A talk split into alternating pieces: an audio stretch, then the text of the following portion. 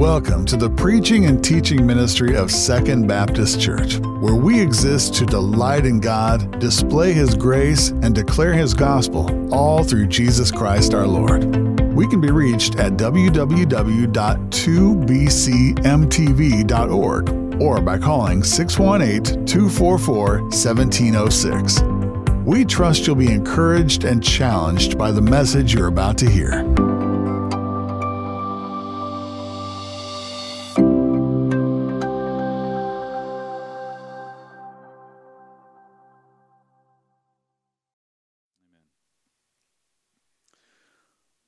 Well, as you read through the Old Testament, even the most casual of readers will notice that Israel had gone through several periods of favor with God, followed by displeasure.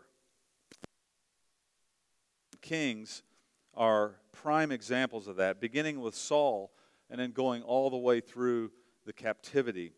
In 400 years, Israel had gone through over 40 kings and one queen. Through it all, less than 20% were considered good times. But when the Bible describes these good times and bad times, the emphasis is not so much on the people, but instead on the kings. Because it was the kings who bore the ultimate responsibility for the behavior of Israel. They were the mediators for the people. Prior to the kings, the Bible says in the book of Judges, in those days there was no king in Israel. Everyone did what was right in his own eyes. And so God then appointed kings, men designed to mediate and to carry out God's covenants with his people. But these kings, more often than not, fell into sin, idolatry, apostasy, and even defection. But the sad reality is, is the impact that it had on the people of Israel. Because the leaders were wicked and disobedient, the people would never rise above that. The character of the people became the reflection then of the kings, or as Hosea puts it, like people, like priests. Weak leadership produces weak people. And by the time you get to the New Testament, you're left with a skeleton of what spiritual leaders ought to be. First century leadership was nothing more than a cult of money hungry, works righteous legalists. The conduit that God had designed to reach the world was godly leadership, setting the example for godly believers, and Israel had failed miserably. Fast forward now to the church age. Instead of kings, we have pastors. And although it is not a monarchy, elders and pastors are charged to rule over the church. But instead of ruling unilaterally as a king, elders are to rule by how they live and by what they teach. And both of those truths are brought out in our text this morning. I'm going to be reading from 1 Timothy chapter 5, beginning in verse 17. So if you have your Bibles, I would encourage you to turn to that and then stand with me as I read that text together. Paul writes this He says, The elders who rule well are to be considered worthy of double honor, especially those who work hard at preaching and teaching. For the scripture says, You shall not muzzle the ox while he is threshing, and the laborer is worthy of his wages. Do not receive an accusation against an elder except on the basis of two or three witnesses. Those who continue in sin rebuke in the presence of all, so that the rest also may be fearful of sinning. I solemnly charge you, in the presence of God and of Christ Jesus and of his chosen angels, to maintain these principles without bias, doing nothing in a spirit of partiality. Do not lay hands upon anyone too hastily and thereby share responsibility for the sins of others. Keep yourself free from sin. No longer drink water exclusively, but use a little wine for the sake of your stomach and your frequent ailments. The sins of some men are quite evident, going before them into judgment. For others, their sins follow after. Likewise, also, deeds that are good are quite evident, and those which are otherwise cannot be concealed. You can have a seat.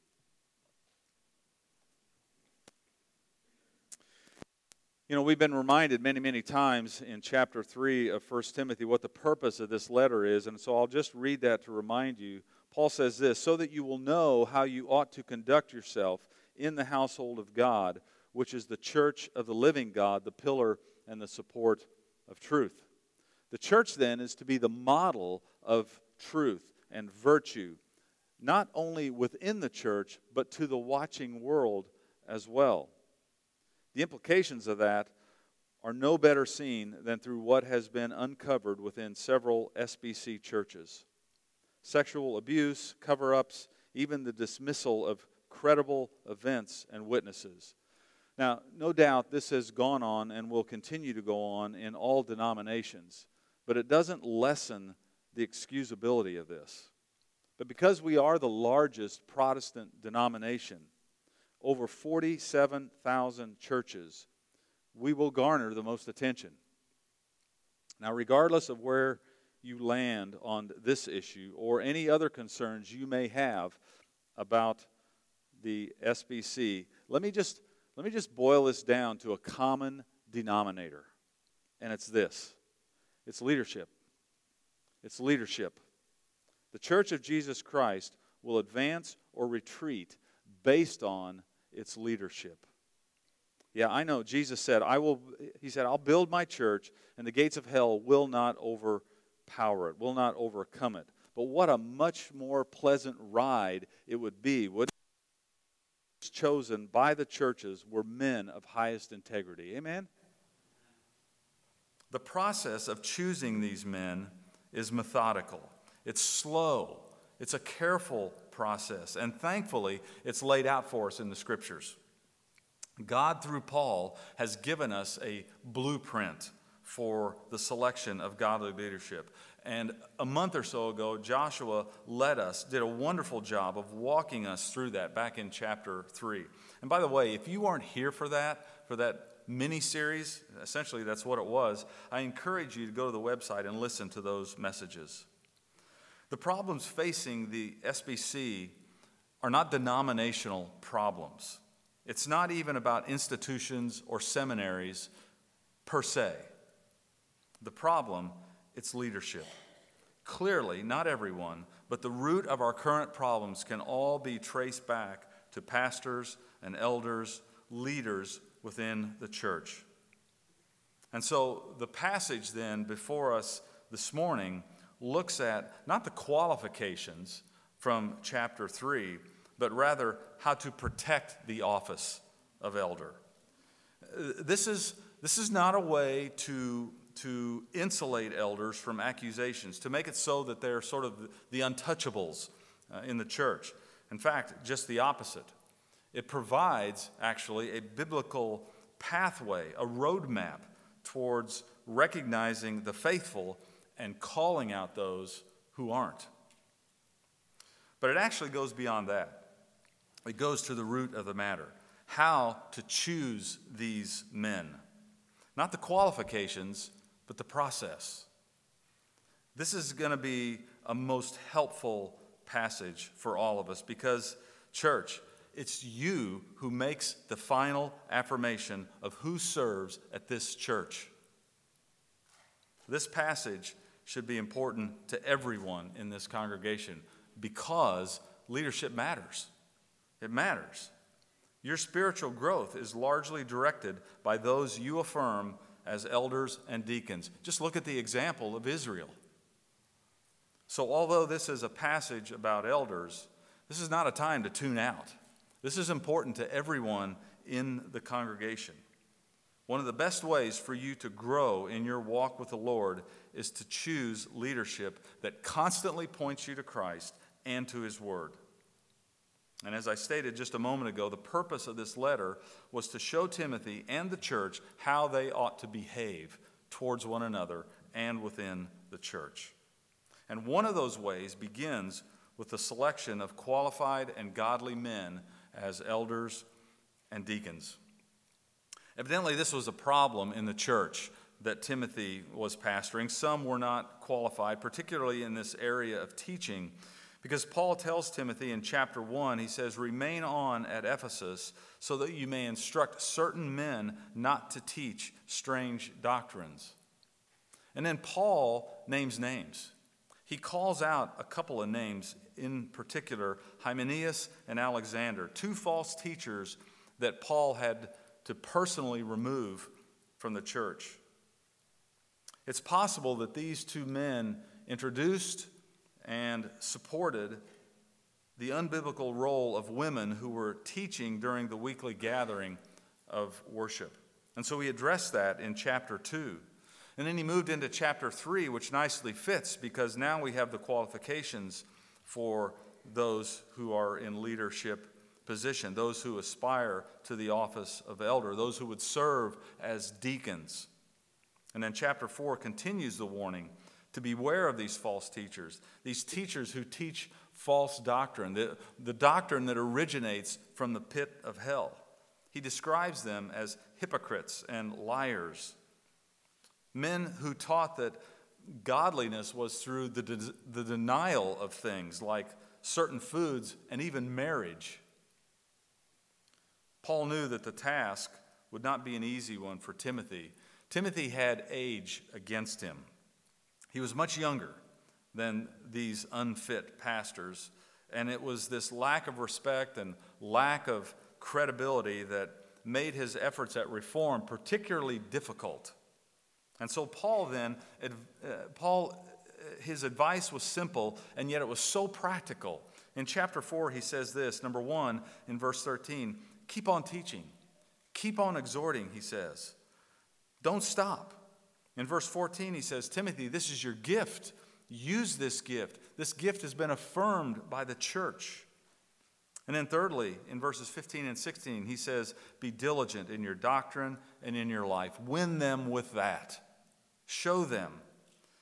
Verse 16, pay close attention to yourself and your teaching. Persevere in these things, he says, for as you do this, you will ensure salvation both for yourself and those who hear you. And then he gives them a warning in his zeal, in his zeal to sort of right the wrongs, Paul says, Timothy, don't be disrespectful to those who are older than you, which in his case was basically everyone. And then, and then, as we saw last week, he reminds Timothy on how to care for true widows of the church. That brings us to today.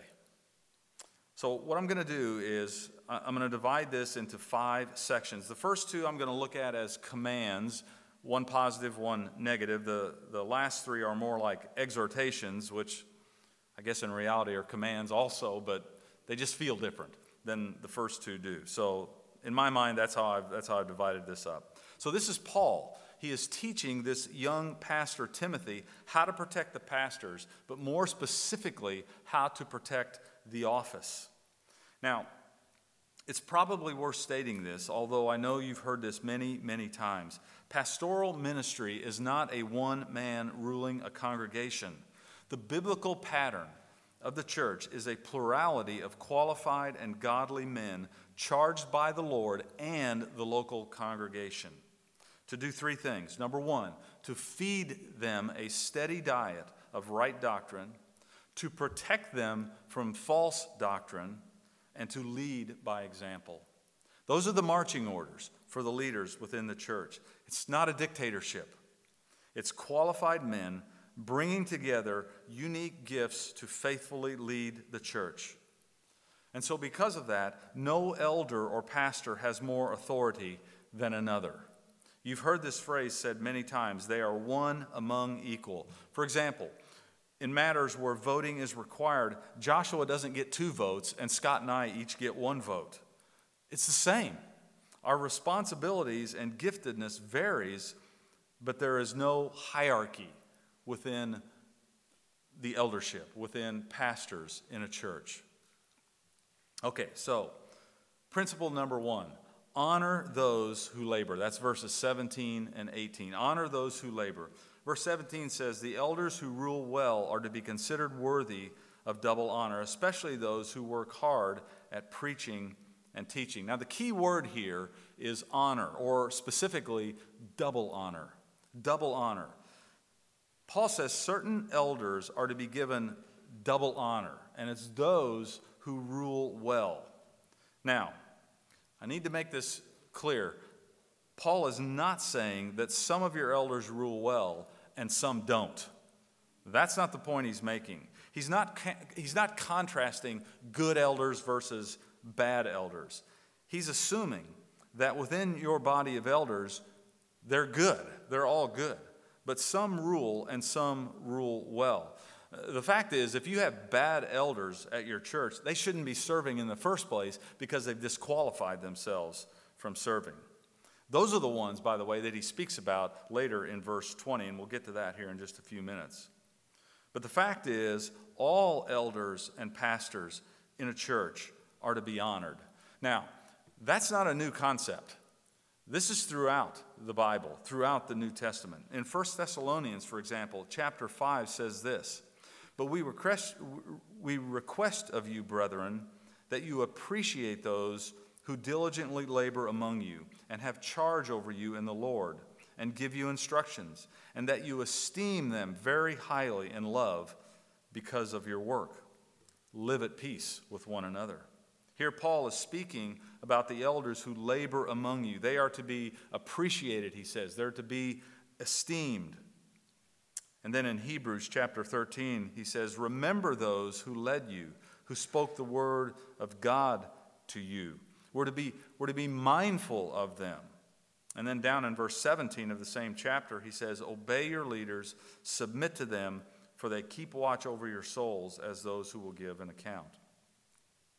So the idea then is that you are you're to be mindful of your pastors. You're to obey them. You're to submit to them. You're to esteem them for their office. You're to to use their words to appreciate them and then here now in 1 timothy you are to honor them honor all of them all of them but those who rule well by laboring in preaching and teaching are especially to be honored he says, double honored. The word honor, me, is uh, it's a word that means what you think it means. It means honor, it means respect. For example, if you, if you just go to the next chapter in 1 Timothy, chapter 6, verse 1, it says, All who are under the yoke as slaves are to regard their own masters as worthy of all honor. The idea then is respect, right? He's speaking about respect, esteem, allegiance. But it carries another idea with it as well. And it, it, it refers to remuneration or wages, being paid for something. Again, if you just if you just remember from last week, it says Paul says in chapter 5 verse 3, honor widows who are widows indeed. So we understand that. A widow is to be honored, there is to be respect, there is to be esteem for that. That makes complete sense. But if any widow has children or grandchildren, they must first learn to practice piety in regard to their own family and, and here's the key, make some return for their parents. For this is acceptable in the sight of God. This making of return, this is the idea of support. That's what he's getting at here with this. So they are to, they are to support them. We get our English word honorarium from that. Honorarium. So, one of the ways we esteem speakers, guest speakers who come here to the church, is we give them an honorarium. In other words, we pay them. We pay them. Now, the question always comes up is this if some are worthy of double wages, double honor, does that mean that all elders are worthy of wages? I already know what you're thinking. That's a pretty convenient text to justify paying all the elders. And it sounds a little uh, self serving, doesn't it, on the surface? So, look, everyone agrees that the main preaching, teaching elder, uh, Joshua in our case, uh, is to be paid. And if he labors well, he is to be paid well. That's the idea of double honor. But there are other elders and pastors who, by their choice, have given the bulk of their life to ministry. In those cases, they are to be honored financially as well. Perfect example of that is Scott in our congregation. The bulk of what Scott does on a day in, day out basis is ministry related. And so he is paid for that. He is to be honored, both in terms of respect and remuneration. And then there are some elders who support themselves outside the church. That's their choice as well. They don't require payment or honor in that sense. And I'm an example of that. I choose to support myself and my family through what most would consider to be secular work. Doesn't mean secular work is not ministry. That's a topic for another day, but you get the idea. So, in my case, and in the case, honestly, of most elders, I don't require monetary honor. Now, I want to give you an, I want to give you an illustration of this because I think this is so helpful. Turn to 1 Corinthians chapter 9. Listen to how Paul walks, walks this congregation through this principle. He says this beginning in verse 1. He says, Am I not free? Am I not an apostle? Have I not seen Jesus our Lord? Are you not my work in the Lord? If to others I am not an apostle, at least I am to you, for you are the seal of my apostleship in the Lord. So, what's Paul doing here? He's establishing for this church his authority. And his authority is that he is an apostle. He's an apostle. And then he says this My defense to those who examine me is this Do we not have the right to eat and drink? Do we not have the right to take along a believing wife, even as the rest of the apostles and the brothers of the Lord and Cephas or Peter? Or do only Barnabas and I not have a right to refrain from working? You see what he's getting at here? Who at any time serves as a soldier at his own expense? Now, that's ridiculous. You, you can't even imagine that. Why would a soldier go to war and then have a part time job? His job is to be a soldier. Who plants a vineyard and doesn't eat the fruit of it? Or who tends a flock and doesn't use the milk of the flock? I mean, some things are just automatic. You just automatically get paid for. That's the point that he's, that he's getting that, uh, that he's driving at here. And, and then he says this in verse 8 I am not speaking these things according to human judgment, am I? Or does not the law also say these things? So now he's going to bring in the scriptures. And in particular, he's going to bring in the Old Testament. For it is written in the law of Moses, You shall not muzzle the ox while he is threshing. That's familiar, right? God is not concerned about oxen, is he? Or is he speaking altogether for our sake? You see his point? He's not talking about animals here. He's talking about paying the leaders within the congregation. He says, Yes, for our sake it was written, because the plowman ought to plow in hope, and the thresher to thresh in hope of sharing the crops. This is that, this is that principle uh, that Deuteronomy 25 is teaching. And then he says in verse 11 if we sowed spiritual things in you, is it too much that we reap material things from you? Galatians 6 says the same thing. If others share the right over you, do we not more? This is a pretty airtight case that Paul is making for leaders, for elders, for pastors in the church to be paid for what they do. But, and you need to circle this because he says, nevertheless. Nevertheless, we did not use this right. But we endure all things so that we will cause no hindrance to the gospel of Christ. Do you not know that those who perform sacred services eat the food of the temple? He's referring to priests, remember? And those who attend regularly to the altar have to share from the altar. So also, the Lord directed those who proclaim the gospel to get their living from the gospel. But verse 15, he says, in conclusion, I have used none of these things. I am not writing these things so that it will be done for me, in my case. So here's what Paul's saying Paul is saying, I have the right to be paid for what I do. Soldiers don't go to war and have jobs on the side. That's absurd. He's saying, I should be paid for this, but I choose not to. It's my choice. Nevertheless, he says, we did not use this right. So, in this text, Paul is establishing the principle that elders and pastors have the right, his words, not mine, have the right to be paid for their ministry. But some will choose to support themselves outside of the ministry, and that's completely okay. So, here's the point of all this. Number one, all elders are due honor, respect, and allegiance. That's all of them. And the church may choose to pay all of them or just some of them. Secondly, some may choose to support themselves outside the church. And thirdly, some are worthy of double honor honor beyond respect, honor that supports them. So, honor, the, the term honor, the concept of honor, is implied for all elders, but double honor is for those who rule well, which is defined by Paul as those who work hard at preaching and teaching. You with me on this? Okay. So, Paul's point then, it's not about ruling, it's about ruling well. Those are the elders worthy of double honor.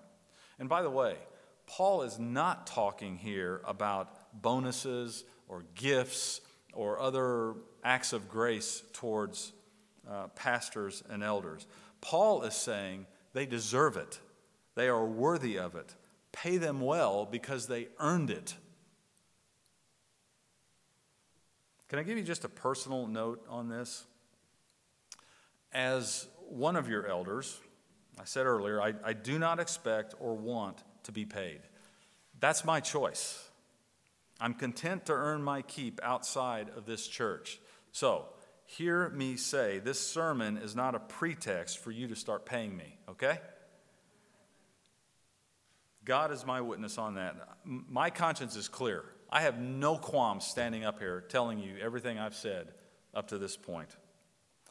But there are two elders in this church who are paid. But I haven't been propped up here by them either to encourage you to give them raises. Okay? I think most of you know me well enough to know that when I teach or when I preach, I've got one agenda, and that is to get the text right, to be faithful to the scriptures. And then Paul says in verse 18, which supports all of this, and I'll just be brief because we've already looked at this uh, from Deuteronomy. For the scripture says, You shall not muzzle the ox while he is threshing, and the laborer is worthy of his wages. Again, Paul is quoting the Old Testament directly, actually, from Deuteronomy 25. It's a pretty obvious point, don't you think? When oxen are working, you allow them to eat. Why? Well, you don't want to starve them because they're actually producing for you, they're benefiting you. So Paul says, feed them while they're laboring for you because a laborer is worthy of his wages, even if it's an ox. And here Paul quotes the scripture again, and he says, The laborer is worthy of his wages. But he's not quoting from Deuteronomy, he's quoting from Luke. Luke, a New Testament writer. Paul, he, in this one quote, Paul is affirming the authority of Luke's writing. By the way, the other time that Paul quotes from the Gospels, it's in 1 Corinthians chapter 11. And you know who he quotes from? Luke. Luke. Now, that shouldn't surprise us. These two were pretty close friends. Uh, many times, as Luke was writing in the book of Acts, he would use this pronoun, we. We. Because Luke was with Paul. They were traveling companions. And so the point that Paul is making is a simple one. If you would pay an ox to do its work, then pay your pastors to do theirs as well.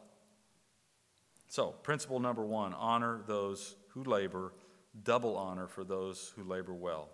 Number two, and these will be shorter rebuke those who sin.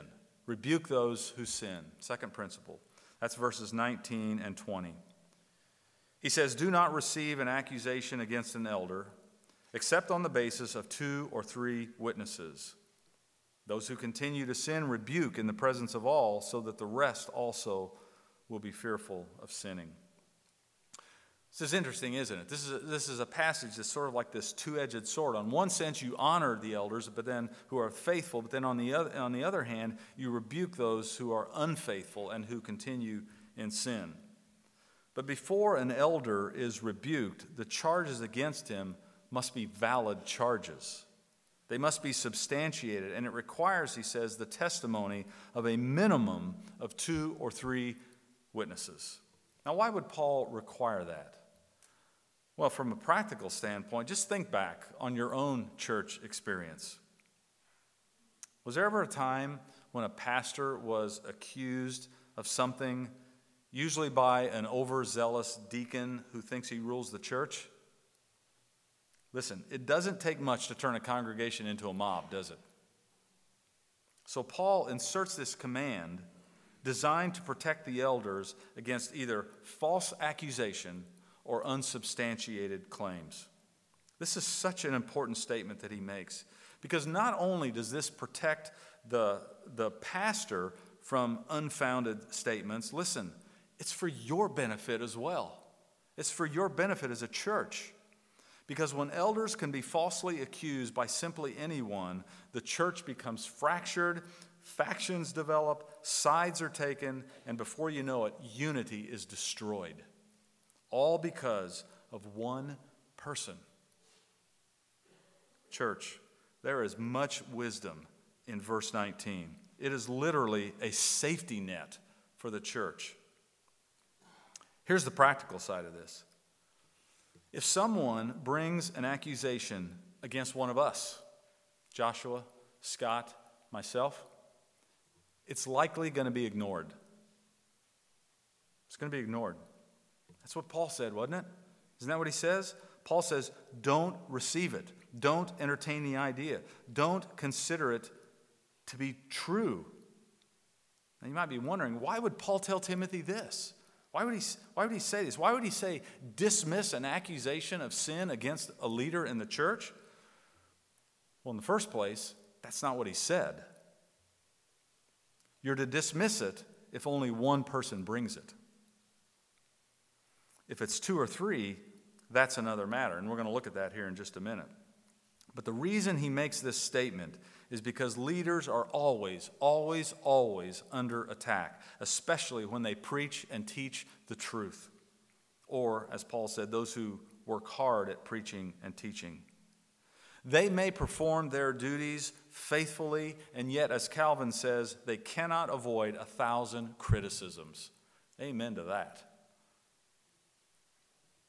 These are the men that our enemy, the devil, is coming after. If you have limited soldiers and limited resources, then your most effective strategy is to attack from the top down. You attack the leadership. If you do that in a war, the soldiers retreat. If you do it in a church, you have sheep without a shepherd. No protection, no guidance, no oversight. Accusations by a single individual are not to be entertained and they are not to be admitted into the conversation for the protection of the elder and the unity of the church. But what if there is a reasonable charge? What if there's a reasonable charge that's brought to the elders about another elder?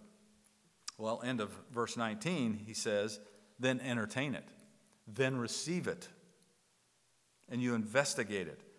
Because the simple fact that you're an elder doesn't insulate you from valid accusations. All too often, leaders have hidden behind their position and their power. So, why, why two or three? Well, it's biblical. We, we saw that. In Deuteronomy chapter 17, it says, On the evidence of two witnesses or three witnesses, he who is to die shall be put to death. He, he shall not be put to death on the evidence of one witness. You're saying, okay, that's the death penalty. We're not talking about that here. these two or three witnesses? Well, chapter 19 of Deuteronomy says this A single witness shall not rise up against a man on account of any iniquity on or any sin which he has committed. On the evidence of two or three witnesses, a matter shall be confirmed. So it's not just the death penalty. This is any sin, any iniquity. It requires two or three witnesses. This is the principle that Moses established thousands of years before. So Paul says that if you have a charge that's brought by two or three witnesses, Timothy, listen to it. Listen to it. Weigh it Evaluate it. Don't dismiss it. I can't help but think had many of the pastors in the SBC who are accused of these cover ups applied this simple principle, the woes within our denomination would be much less, at least on this issue anyway. It is the role of the elders to investigate any and all valid accusations brought against a fellow elder it needs to be thorough as well. Because you're talking about the integrity and the reputation of a man and a church. This is why you choose men of the highest integrity in the first place. You want men who will confront sin and not cover it up. And if the accusations are found to be true, he's to be rebuked. And this is where it may get a little confusing. He says, those who continue to sin. So the idea is this is ongoing sin, right? That implies that he, he was likely confronted beforehand but refused to repent. So that raises a couple of questions. Number one, what kind of sin are we talking about here? What kind of sin would this, would this be? Well, to start with, any sin that violates the qualifications of chapter three, 3 would fit into that. It's not, uh, it's, uh, the point is, it's not simply isolated occurrences, but instead it's, it's unrepentant, ongoing sin. And so anything that's a violation from chapter 3 would qualify to that. So, for example, in chapter 3, Paul says uh, um, an overseer is to be gentle. He's to be gentle. So, we don't openly rebuke an elder if he raises his voice or says something harsh to someone. We may pull him aside and make a, a comment to him about that, but we don't openly rebuke him unless it becomes a pattern of unrepentant sin. He refuses to change from that. And the same would be true for others, other qualifications mentioned temperance, prudence, the list goes on. But there are some sins, some sins, it only takes one. For example, adultery, embezzlement, deception. Those kinds of sins would seem to be weightier and more serious when it comes to his reputation and integrity. And then the second question from this is when an elder is rebuked, is it always to be public? Do we rebuke all sins, or is it just certain sins. And what if he repents? Well, I think, I think we can say what's, what's oftentimes been said before when it comes to rebuke. For private sins, the rebuke is to be private. For public sins, the rebuke is to be public, which, by the way, is consistent with what Jesus taught in Matthew 18. If a brother sins, you are to do what? Go to him how? Privately. Privately, it says. If he does not repent, take two or three and confront him again. If he continues in unrepentance, tell the church. In other words, what? Public rebuke. Public rebuke. And so, public rebuke to an elder are for, are for either unrepentant sin or sins of a moral nature that would immediately disqualify them from leadership. And then Paul gives Timothy the reason for it. The end of verse 20. So that, he says, so that the rest will be fearful of sinning. Now, you may not be aware of this, but as recent as 100 years ago, public hangings were not all that uncommon. Illinois' last hanging was in 1928. They don't have the record, the state of Washington has the record for the most recent hanging, 1996, less than 30 years ago.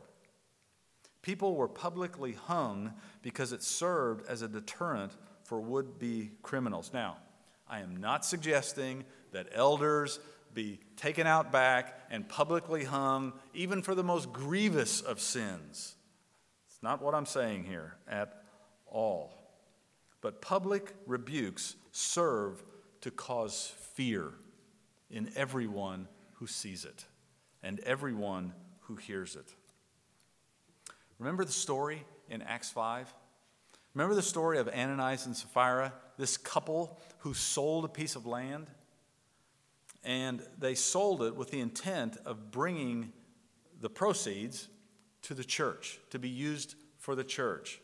The problem was they kept some back. Well, actually, the problem wasn't they kept it back. The problem was that they lied that they were keeping it back. It's fine that they kept it back, they just didn't tell anyone. They told everyone that we're giving it all. And so in Acts chapter 5 verse 5 after Peter tells them tells him you've lied to the Holy Spirit it says and as he heard these words Ananias fell down and breathed his last. He's at the altar. He's at the front of the church and he falls down drops dead for lying. And then the understatement of all understatements and great fear came over all who heard it I think so that story's not over. Three hours later, who shows up? His wife. I have no idea where she was. Why is she gone for three hours? Does it take that long to put makeup on? I don't think so. Regardless, she shows up. She's three hours late for the service. It is interesting, though, they're still having the service. It's three hours later. Anyway, she shows up. She shows up for this service. Same scenario, same question to her, same answer she gives as her husband. They'd probably practiced this before. So she gives the same answer, and guess what happens to her? Same thing. She drops dead right in front of the altar, and the deacons drag her out and they bury her that day. And verse 11 says this And great fear came over the whole church and over all who heard these things. So, this message of you better not sin against God went not just within the church, outside the church. It went everywhere. I mean, if that happens in a church, I'm thinking to myself, I'm not sure I want to join that church because if, if I sin, if I lie about anything, I might just die at, at that moment. And so, public chastening, public rebuke has this deterring effect on those who witness it. It serves as a warning for, for everyone that if you sin in a similar way, this may happen to you as well.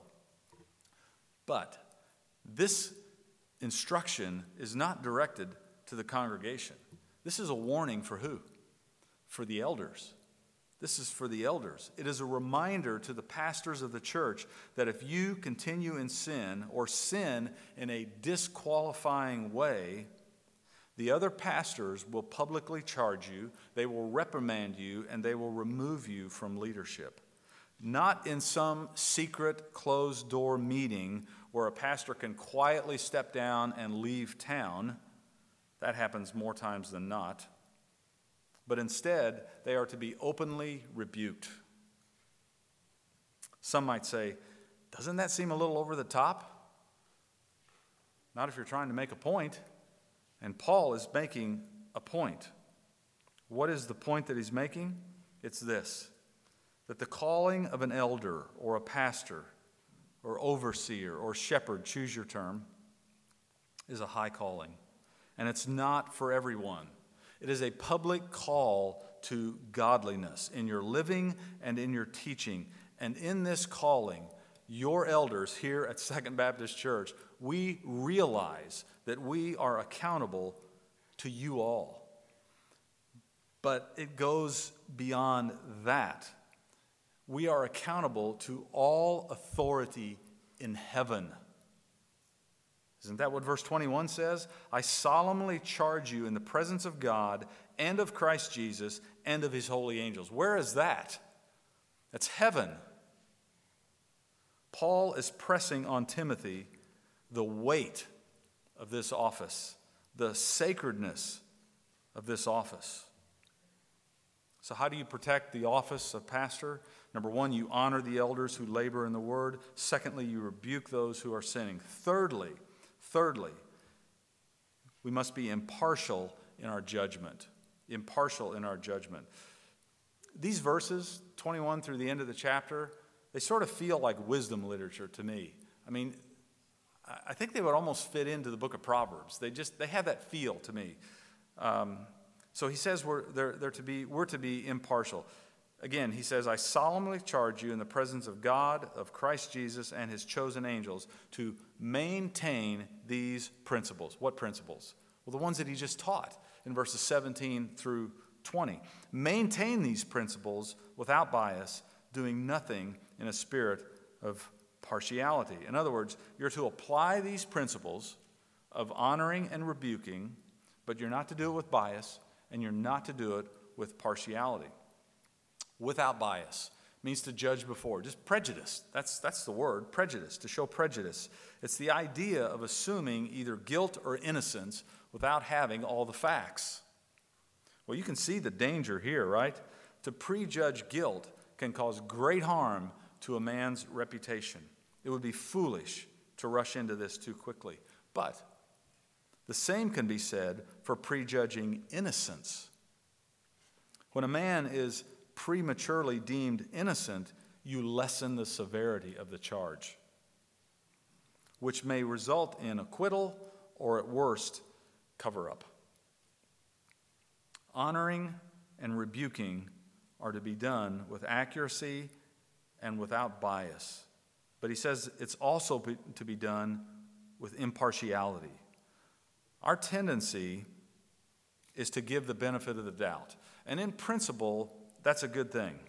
But when we minimize or disregard clear facts simply on the basis that they're an elder, then we've crossed over the line.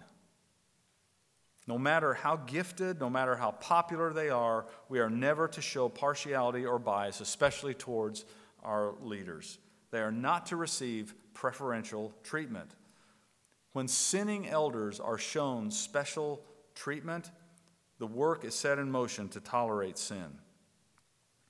Jesus said to the church at Thyatira in Revelation 2 I know your deeds and your love and faith and service and perseverance, and that your deeds of late are greater than at first. Verse 20 But I have this against you, that you tolerate the woman Jezebel, who calls herself a prophetess, and she teaches and leads my bondservants astray. Listen, if leaders and pastors are shown favoritism, they will often tolerate certain sins because of that. And some of the most frightening words a church could ever hear from the Lord is this I have this against you. So, this is a very weighty command. These are not simple warnings. Paul says, I solemnly charge you. He is invoking his apostleship. Timothy, he says, I am charging you with all the authority of, the, uh, of an apostle. And how much authority is that? It's all the authority of heaven, in the presence of God, in the presence of Christ, in the presence of holy angels, he says. John Stott says it this way He speaks in the sight of God, who does not show favoritism, and of Christ Jesus, the future judge of all earthly judges, and of the elect angels, the faithful, as opposed to the fallen. This, this is a command that originates from the very throne of heaven. It carries the authority of the Godhead from heaven and of Paul, an apostle of Christ. And so to violate this principle is to reject apostolic authority, Trinitarian sovereignty, and angelic precedence. It's of the highest magnitude. It's to go against the highest of earthly and heavenly authorities. And so we protect the office of the pastor then um, and men of that office by, by not showing partiality when it comes to honoring or rebuking. Fourthly, we are to be measured in our appointments. Measured in our appointments. Verse, verses 22 and 23. Do not lay hands upon anyone too hastily and thereby share responsibility for the sins of others. Keep yourself free from sin. This verse carries such practical wisdom. So, what, what's he referring to here when he says lay hands on? Well, if you just go back a chapter, chapter 4, Paul says this in verse 14 Do not neglect the spiritual gift within you, which was bestowed on you through the prophetic utterance with the laying on of hands by the presbytery. Laying on of hands was a common way to commission leaders. In the Old Testament, it says in Numbers 27, the Lord said to Moses, Take Joshua, the son of Nun, a man in whom is the Spirit, and lay your hand on him. Acts chapter 6, we see men commissioned as deacons. And it says in verse 6 And these were brought before the apostles, and after praying, they laid their hands on them. Later in Acts 13, it says, While they were ministering to the Lord and fasting, the Holy Spirit said, Set apart for me Barnabas and Saul for the work to which I have called them. Then, when they had fasted and prayed, they laid their hands on them and they sent them away. So clearly, Paul has in mind here the commissioning or the setting apart of elders. It's, it's, a, it's, it's a symbolic way of granting authority to them. Paul says, Don't lay your hands don't lay your hands on anyone. Now, he doesn't, he doesn't mean any Christian without exception. He's not talking about that. He's referring to elders, uh, elder candidates specifically.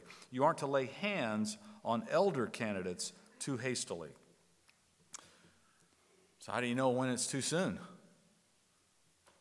Well, I don't have a magic answer for you on that one, and I don't think there is a magic answer, but let me just tell you this. Let me, let me just tell you our process, just briefly, how it works at Second Baptist. It begins with the elders who begin to pray about either for God to show us a man or to affirm someone that we've had on our minds. And so we begin to pray about that. And we take some time praying about that, not just that day, but maybe for weeks, begin to pray about it. And then we gather again and talk and pray, and we, we if, if we're in agreement on this person, then we contact, we make a contact with that person and see if they even have the desire. Remember chapter 3, verse 1 if any man has aspires to the office. Red flags are flying everywhere if you ask someone to do this and they give you every reason in the world why they don't want to serve. So they must aspire to that office. And then, thirdly, they fill out a questionnaire 30 40 questions, the infamous questionnaire, right, Scott? yeah. And it's not just like, hey, tell us about your family. Uh, where did you grow up? These are some pretty deep questions. They're theological questions. We want to know where this person is in their theology, what their understanding is. And so they spend several weeks answering that question, to, answering these questions to any like they, they desire. It could be two, two sentences, it could be a page and a half and they answer those questions. And then once they do and they submit those to us, then the current elders, we go over those questions. Every question. Every question. And if we have questions about their answers, we invite them in. And we say, hey, explain this to us. We're, I'm not really sure we understand this. And so we do that. And then once, once that's done, then we interview the spouse. We bring the spouse in on this. Do you think he's qualified to be an elder? Do you see that in the home? Do you see that in your married life? And in some cases, we might even ask the kids. If the kids are old enough, if they're Christians, we might ask them their opinion. That's dangerous ground, I know. You know, you're asking your teenage kids, what do you think of your dad? you know, that's not always a good time to ask them. But anyway, you get, you get the idea of that. So we, we interview them. And then at that point, that man is presented to the church, where you all then have 30 days to do your examining of this person and you're asking of questions to them. And only then do we lay hands on that man 30 days after that? But you know what? Even that is no guarantee that you're not going to get an elder who sins to the, to the degree that he disqualifies himself. But listen, church, you would be surprised, you would be shocked at the process that some churches have in appointing elders.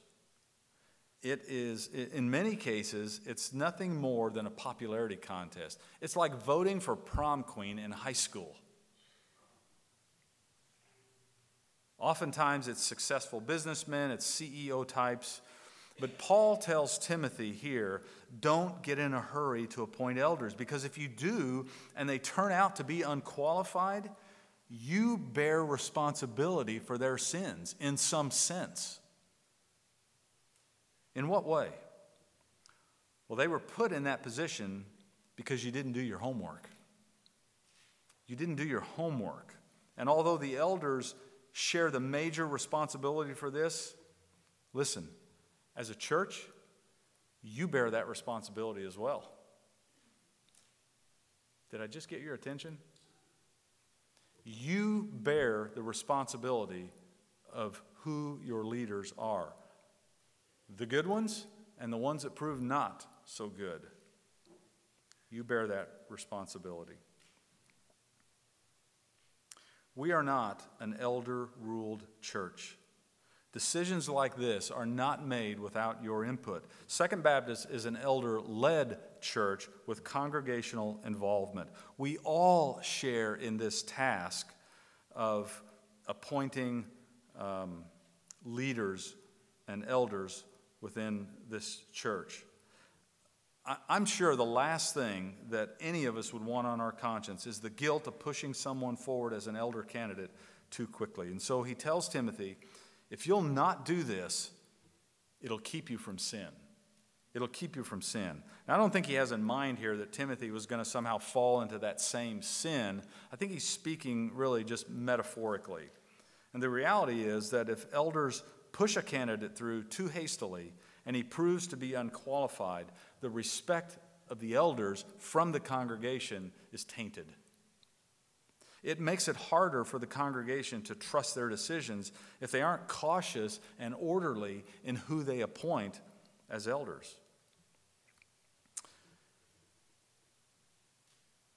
And then we get to verse 23. No longer drink wine, drink, uh, excuse me, no longer drink water exclusively, but use a little wine for the sake of your stomach and your frequent ailments.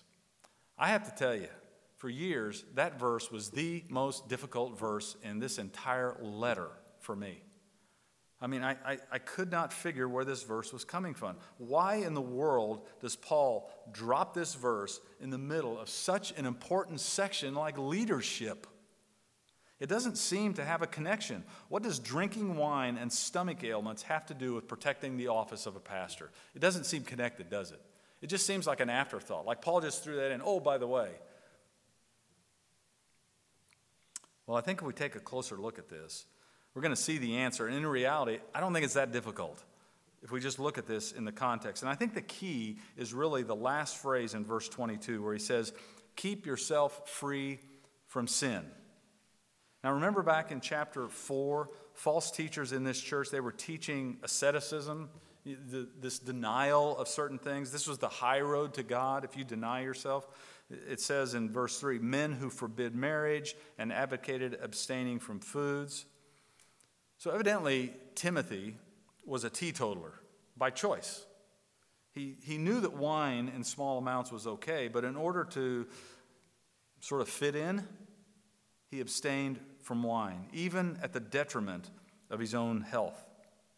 In the first century, wine was considered medicinal in small amounts, oftentimes being prescribed for things like indigestion.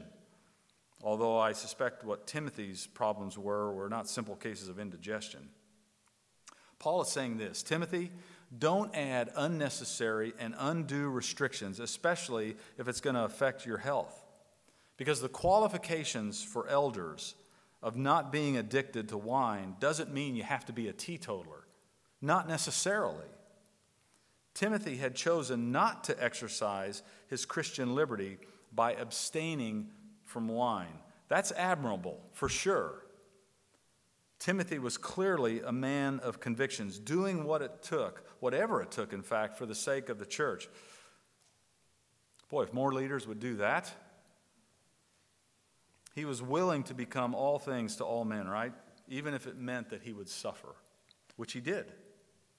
So Paul reminds him that keeping yourself free from sin doesn't mean you have to abstain. Perhaps Timothy was, was confused by that. So I think, I think it makes sense to understand this in light of verse 22. Keep yourself pure, Timothy, but in order to do so, don't adopt these extreme asceticisms of these false teachers. I think that's the idea. So, how can a church then protect the office of elder and pastor? Number one, honoring those who labor at preaching and teaching, giving double honor. But on the flip side, publicly rebuke those who continue in sin. Thirdly, be impartial in your judgments. Don't show prejudice. And then pace yourself and be cautious in who you appoint. And then lastly, number five, and I'll be brief with this discerning in your vetting. We must be discerning in our vetting of these men, verses 24 and 25. Listen to how he writes this. The sins of some men are quite evident, going before them to judgment. For others, their sins follow after. Likewise, also the deeds that are good are quite evident, and those which are otherwise cannot be concealed. Did you notice the parallels in those two verses? Verse 24 begins with the sins of some are evident. Verse 25 says the deeds, uh, good deeds, are evident as well. So there's a pattern here. At the end of verse 24, some sins follow the person. Verse 25, some good deeds follow that person as well. They show up later. So there's, there's a structure here to these two verses. But really, more important than that is just the reminder of this. So let me just make a, a few comments, and this is going to be pretty, I think, self evident what, Paul, what Paul's point is. These last two verses, I think, really are the application of verse 22. Do not lay hands on anyone too hastily. And here's the reason why. Verses 24 and 25. The sins of some are obvious to everyone. It's not hard to see that certain men are not qualified. That's the beginning of verse 24. But in the same way, good deeds are obvious. Some men not only exhibit the qualifications for the office, but they are currently ministering and serving within the church just without the title. But there are there may be certain deeds that don't show up right away. Good deeds. For those good deeds, Paul says they're not going to be concealed forever, but be patient. Be patient. They will show up. Sooner, if not later, they will become evident. On the other hand, though, some sins aren't evident at first either. They could be things like anger, poor management of, of a household. Those would never those would never be seen on a Sunday morning. And even if you spent a little time once or twice at, at, a, at a person's home, a family's home, you might never see that either. Some sins don't show up for a while. But, church, there is a principle at play here in these verses. MacArthur says it this way Time and truth go hand in hand. Given enough time, the truth will come out. It'll be evident. It'll become evident whether we're talking about hidden or secret sins which follow them or good deeds that Paul says cannot be concealed. But it requires patience and it requires discernment. This is wise counsel that Paul has given to his young protege. So, church, the office of elder and pastor, it's a sacred office. Sacred in the sense that it will largely determine how you grow spiritually. This is why Paul labored so hard to lay out for us what qualifies men to be elders and their ministries and what they're to look like. So let me close with just a quote here from English Anglican John Stott. So Timothy would need discernment. It is the iceberg principle, namely, that nine tenths of the person are hidden from view.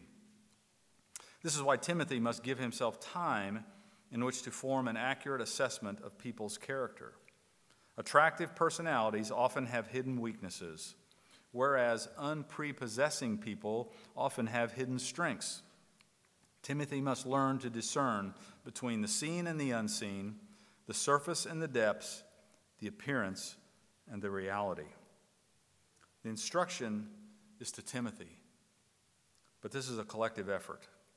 Every one of us, every one of us, the elders and every member of this church, is to insist that men, only men, and only qualified men be set apart for the office and the title of elder or pastor.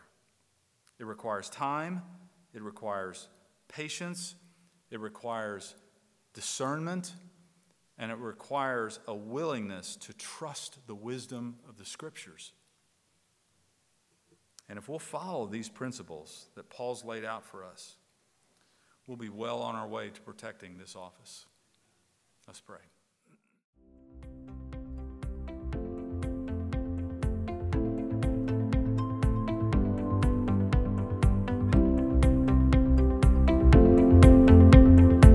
We trust you were encouraged by the message you heard.